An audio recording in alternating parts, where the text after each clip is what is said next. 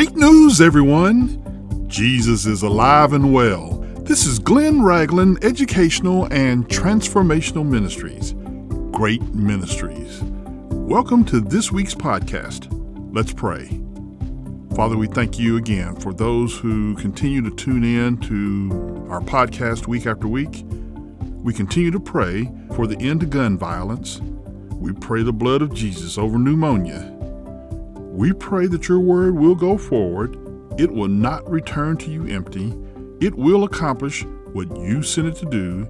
In the name of the spiritual rock, Jesus Christ, amen. Last week, we looked at the fourth chapter of Ephesians, the first through the sixteenth verses, and this week, I want to finish chapter four, verses seventeen through thirty-two. In verses seventeen through twenty-four, you will find these words, "This I say, therefore, and testify in the Lord, that you should no longer walk as the rest of the Gentiles walk, in the futility of their mind, having their understanding darkened, being alienated from the life of God, because of the ignorance that is in them, because of the blindness of their heart, who, being past feeling, have given themselves over to lewdness, to work all uncleanness with greediness."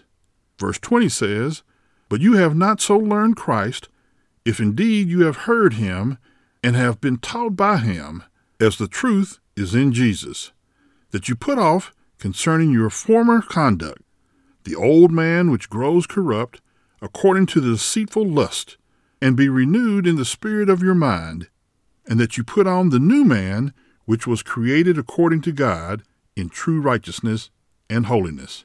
My friends, Paul continues with his theme from chapter four, verse one, to walk worthy of the calling. If you will recall, the Gentiles from Ephesus were extremely sinful in that they were exposed to temple prostitutes at the Temple of Diana and idolatry.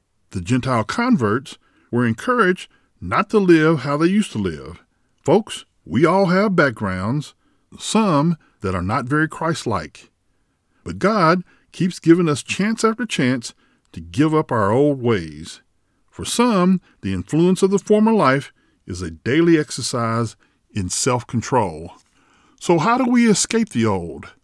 Well, for example, if you are an alcoholic, you can't hang out at your old bar and ask for water. Sooner or later, the temptation may become too great and you ask for something stronger. Whatever is your weakness, you must know that Satan also knows your weakness and will consistently place those vulnerabilities in front of you, then accuse you of being weak. Our example for a new man is Jesus Christ. But in order to make him our example, we must know something about him, and that requires some study time. This doesn't mean that you'll be perfect. It means that you'll be changing from old to new. When we continue to lead lives as the old man, we are in rebellion. God is not central in our lives. We become central in our own lives and the lust that we crave. When we accept the truth about ourselves that we need help to change, then we can accept the truth of how to change. We must renew our minds and live according to how Christ wants us to live. We must exchange his way of doing things with our old ways. My friends, you can't have it both ways. You can't say that I'm letting Jesus be the head of my life and keep your former ways. Now, let's look at Ephesians four, verse twenty-five, which says, "Wherefore, putting away lying, speaking every man truth with his neighbor, for we are members one of another." My Christian comrades, as members of the body of Christ, we cannot hurt others without hurting ourselves. So when we lie to each other, we bruise ourselves. Our truth comes from Jesus Christ, so the spread of falsehood is not in our new being. Verse twenty-six says, "Be angry and do not sin. Do not let the sun go down on your wrath." My brothers and sisters, I present this verse to married couples who may get angry with each other, but do not go to bed angry. Satan uses anger to escalate the situation until someone does something or says something that leads to sin. We must keep a short memory about things that anger us. Otherwise, we will constantly be reminded about the thing that makes us angry. By asking for each other's forgiveness, couples retire each evening with a clean slate. The same principles apply to non-couples who have become angry over an issue. Whatever the issue, both parties must agree to hand it over to God and then forget about it. Verse twenty-seven says, "Nor give place to the devil." Folks, to let anger fester like an infection gives the devil a place to gain a foothold or place. We must address anger issues immediately. If you are a believer with anger issues, you may want to check yourself if you stay angry days at a time. Verse twenty-eight says, "Let him who stole steal no longer, but rather let him labor, working with his hands what is good, that he might have something to give him who is in need." My Christian friends, the taking of someone's property by another will cause mistrust in that relationship from that point forward. This is another old man to new man situation where the old man steals and the new man works, and he works so that he can help others. We transform from takers to givers.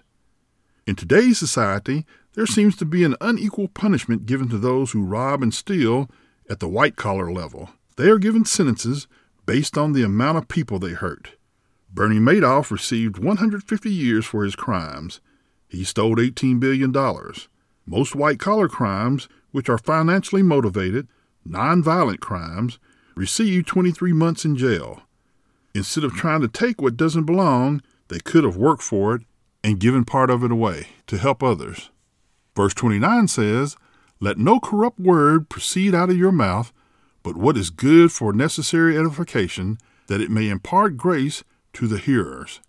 My comrades for Christ, I was told that the reason God gave us two ears and one mouth is so that we can listen twice as much as we talk. Unfortunately, many people have not learned to control their mouths. Paul says to let no corrupt word, or words that are without grace, proceed out of your mouth. When you are in the presence of foolish talking people, your spirit should be repulsed by their spirit. Instead, we should use choice words to build each other up, to compliment others with our words, to encourage our young people with our speech, and to teach when it is prudent to teach. Verse thirty proclaims, "And do not grieve the Holy Spirit of God, by whom you were sealed for the day of redemption." Folks, we grieve the Holy Spirit in so many ways. As believers, we should have the connection to Jesus at all times. But when we get up in the morning, get dressed, head out the door, and without spending any time in the Bible or any prayer time, that grieves the Holy Spirit. When our recreational activities take over every weekend and we have not made any time for praise and worship, we grieve the Holy Spirit. When we act like a Christian on Sunday and act like the world Monday through Saturday, we grieve the Holy Spirit. Since the Holy Spirit has placed his seal on us, and we live contrary to his guidance and his seal, it brings grief to him. We have been sealed until the Lord returns. Until that day comes, we are to follow the instructions of the Holy Spirit. Verse thirty-one continues, "Let all bitterness, wrath, anger, clamor, and evil speaking be put away from you with all malice." Folks, when you have a resentful spirit that refuses reconciliation, that's bitterness. Bitterness gives birth to wrath, that momentary outburst. Wrath gives birth to anger, which is a settled disposition. Anger births clamor, which is loud quarreling. All of these are old man sins, which we have been commanded to drop. Those who insist on making these part of their personality have not changed to the personality God has for them. By holding on to the old, we miss the blessings of the new. Which brings us to verse thirty-two, which says, "And be kind to one another, tender-hearted, forgiving one another, even as God in Christ forgave you." My Christian companions, this is the verse we closed our Sunday school with every Sunday. Our new man has the personality of Jesus as we show kindness to all, tenderness to all, and forgiveness to all. Why? Because God has showed these things to us, with an emphasis on forgiveness. Think about all the things you used to do. God has forgiven you. God reached out to us while we were sinners. We must do the same. God moved to forgive us first, even though we did not know we needed forgiveness of sins. God forgives us of our sins, even though he knows we will sin again. God forgives even when we reject him. Now that's forgiveness. Let's pray. Father, thank you for forgiving us over and over again. Help us to keep striving for the new man that you have for us. Help us to put away the old man. And thank you for Jesus dying on the cross. In the name of the Prince of Life, Jesus Christ, amen. I continue to encourage you to find a good Bible teaching church. Send your prayer request as well as your praise reports to our email address, which is hello at great ministries dot org. Please continue to pray for Great Ministries and share us with your friends, your family, your loved ones, and the unsaved. Check back next week for Chapter five of Ephesians. Stay safe, be blessed, and have a great week.